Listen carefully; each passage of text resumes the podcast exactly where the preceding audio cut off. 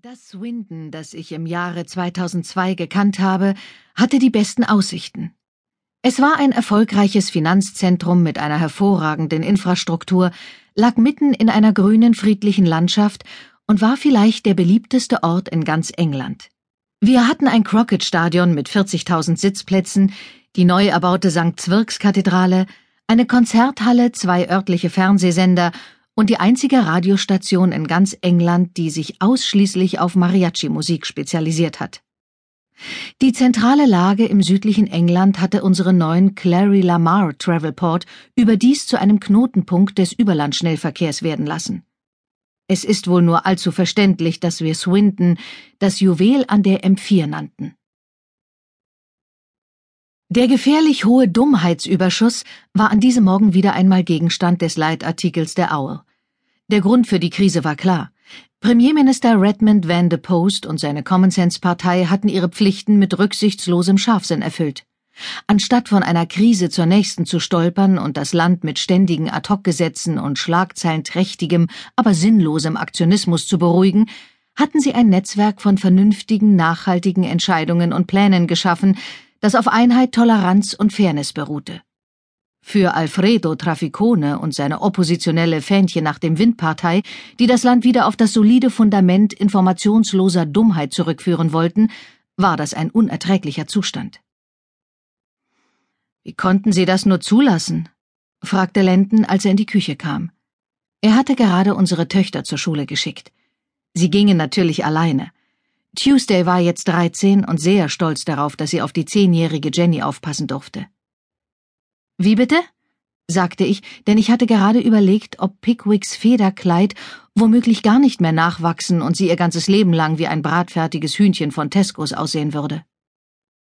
Der Dummheitsüberschuss, sagte Lenden, während er sich an den Küchentisch setzte. Ich bin ja sehr dafür, dass vernünftig regiert wird, aber solche Überschüsse an Dummheit aufzutürmen, muss früher oder später zu Problemen führen. Selbst mit ihrer Klugheit hat sich die Regierung als Verein von Idioten erwiesen. Es gibt eine Menge Idioten in diesem Land, sagte ich geistesabwesend. Die müssen auch vertreten werden. Aber er hatte natürlich recht. Im Gegensatz zu früheren Regierungen, die unsere kollektive Dummheit auf das ganze Jahr verteilt hatten, war die gegenwärtige Regierung auf die Idee gekommen, die Dummheit zu sammeln und dann auf einen Schlag zu verjubeln. Eine einzige Megablödheit alle zehn Jahre, sagten sie, ist weniger schädlich als eine wöchentliche Dosis politischer Eselei. Das Problem bestand darin, dass die Reserven jetzt eine solche Höhe erreicht hatten, dass sie nur durch einen absolut gigantischen Patzer abgebaut werden konnten. Über die Natur dieses bevorstehenden, markerschütternden Schwachsinns wurde in der Presse viel spekuliert. Sie geben es ja selbst zu, sagte Lenden, der sich allmählich in Rage redete, seine Brille für eine ordentliche Schimpftirade zurechtrückte und mit dem Zeigefinger auf die Zeitung tippte. Der Dummheitsüberschuss ist ein viel größeres Problem, als Sie gedacht haben. Ich hielt Pickwick den gestreiften Dodo-Pullover, den ich für sie strickte, an die rosige nackte Haut, um die Größe zu prüfen, und sie versuchte vergeblich, sich aufzuplustern, um attraktiver zu wirken. Als sie merkte, dass es nichts nutzte, machte sie entrüstet Plock, Plock das einzige Geräusch, das sie je von sich gab. Meinst du, ich sollte ihr noch einen Partypullover dazu stricken? Du weißt schon, schulterfrei, schwarz mit Pailletten und so. Aber unser Premierminister, schnaubte Lenden, war sicher zu fein, um Traficones Vorschlag zu folgen und unsere überschüssige Dummheit in der dritten Welt abzuladen, wo man sie nur allzu gern genommen hätte. Hätte uns bloß ein paar Säcke Bargeld und den ein oder anderen Mercedes gekostet. Der Premierminister hat recht, sagte ich leise seufzend. Die Dummheit ist unser eigenes Problem. Der Ausstoß muss auf individueller Basis bekämpft werden. Aber in den Haushaltsmüll darf man sie nicht tun, und auf der Müllkippe darf man sie auch nicht verbuddeln. Dabei dachte ich an das Debakel in Cornwall, wo in den 60ern 40.000 Tonnen Schwachsinn in alten Bergwerkschächten eingelagert worden waren. Zwanzig Jahre später war das Material prompt wieder an die Oberfläche gekommen und hatte die Einwohnerschaft zu gefährlichen Idiotien veranlasst. Zu Dutzenden hatten sich die Leute in der Badewanne die Haare geföhnt oder einen Mittelscheitel gekämmt. Wie wäre es, wenn die Bewohner der britischen Inseln alle gleichzeitig irgendwelchen Internetbetrügern ihre Bankdaten und ihre Geheimnummern schicken würden? sinnierte Lenden. Oder in irgendwelche Gruben hineinfallen. In Frankreich hat man ein massenhaftes gegen den nächsten Laternenpfahlrennen versucht, um La Dette Idiote zu vermindern, sagte ich. Aber dieser Plan war so offensichtlich vernünftig, dass die Leute am Ende nur Beulen davontrugen, ohne dass sich die Dummheit ernstlich verringert hätte. Landon trank einen Schluck Kaffee, faltete die Zeitung auf, um den Rest der Seite zu lesen, und sagte geistesabwesend Ich bin deinem Vorschlag gefolgt und hab meinem Verleger ein Exposé für diesen Ratgeber geschickt. Wem soll der denn helfen? Na ja, mir und meinem Verleger, würde ich sagen. Ist das nicht das Übliche? Es sieht ziemlich einfach aus. Wie findest du, Männer sind von der Erde und Frauen auch. Lernt damit fertig zu werden. Ist das ein guter Titel? Er sah mich an und lächelte. Ich lächelte zurück. Ich liebte ihn nicht nur, weil er groß war, ein schönes Knie hatte und mich zum Lachen brachte, sondern weil wir Teil eines Ganzen waren und uns ein Leben ohne den anderen nicht vorstellen konnten. Ich wünschte, ich könnte es besser ausdrücken, aber ich bin kein Poet. Im Privatleben war er mein Ehemann und der Vater unserer größtenteils prächtigen Kinder, und beruflich war er ein Schriftsteller.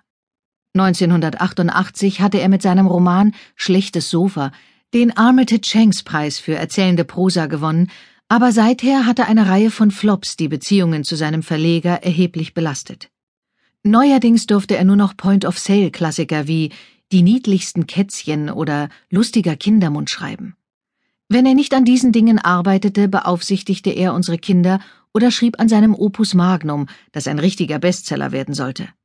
Leicht war es nicht, aber das war nun einmal sein Leben, und da ich ihn liebte, lebten wir von meinem Gehalt, das noch ein wenig kleiner als Pickwicks Gehirn war. Hier, das ist für dich, sagte Lenden und schob ein kleines, in rosa Papier gewickeltes Päckchen über den Tisch. Aber Liebling, sagte ich ärgerlich und glücklich zugleich, ich feiere doch meine Geburtstage nicht. Ich weiß, sagte er, ohne den Kopf zu heben. Du musst dich mir zuliebe freuen. Ich wickelte das Päckchen aus und fand ein kleines Medaillon an einer silbernen Kette. Ich trage eigentlich keinen Schmuck, aber Lenden ist mir sehr wichtig, und deshalb hielt ich brav meine Haare hoch, damit er mir die Kette um den Hals legen konnte. Ich bedankte mich und gab ihm einen Kuss, den er erwiderte.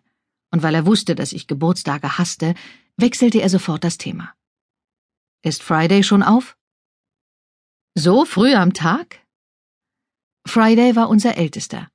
Er war jetzt sechzehn und statt sich auf eine Karriere bei der Elite der Zeitindustrie der Chronogarde vorzubereiten, gab er sich alle Mühe, dem Klischee eines mürrischen Teenagers zu entsprechen.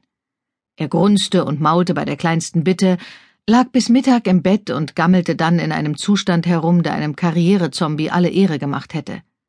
Dass er bei uns wohnte, hätten wir vielleicht gar nicht gewusst, wenn nicht ab und zu schmutzige Cornflakes-Schüsseln in der Nähe der Spüle aufgetaucht wären. Den dumpfen Heavy-Metal-Rhythmus aus Fridays Zimmer hielt Landon für nützlich. Er glaubte, er würde die Schnecken aus unserem Garten vertreiben. Ab und zu erschienen auch irgendwelche muffligen jungen Schlafmützen an unserer Tür und murmelten, Ist Friday zu Hause? Worauf ich sagte, darüber kann man nur spekulieren. Wann geht er wieder zur Schule? Fragte Lenden, der sich zwar täglich um die Kinder kümmerte, aber wie so viele Männer Probleme damit hatte, wenn er sich einen Termin merken sollte. Nächsten Montag, erwiderte ich und holte die Post, die gerade durch den Briefschlitz gefallen war. Er hat wirklich Glück gehabt mit der befristeten Sperre. Wenn die Polizei eingeschaltet worden wäre, hätte es wesentlich schlimmer ausgehen können. Was hat er denn schon getan? sagte Lenden. Er hat die Mütze von Barney Plotz in eine Pfütze geworfen und dann ein bisschen darauf rumgetrampelt. Ja, sagte ich, das Problem war nur, dass Barney Plotz die Mütze dabei auf dem Kopf gehabt hat. Im Stillen dachte ich, dass es eine gute Idee wäre, die gesamte Familie Plotz in eine schlammige Pfütze zu schubsen, aber laut sagte ich, Friday hätte das wirklich nicht machen dürfen. Gewalt ist nun mal keine Lösung.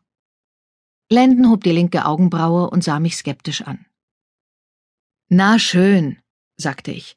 Manchmal kann man Dinge schon mit Gewalt lösen. Aber für ihn ist das nicht das Richtige. Jedenfalls noch nicht. Ich frage mich gerade, setzte Lenden das Gespräch fort, ob man nicht die Jugend des Landes dazu bewegen könnte, in einer großen Alkoholorgie den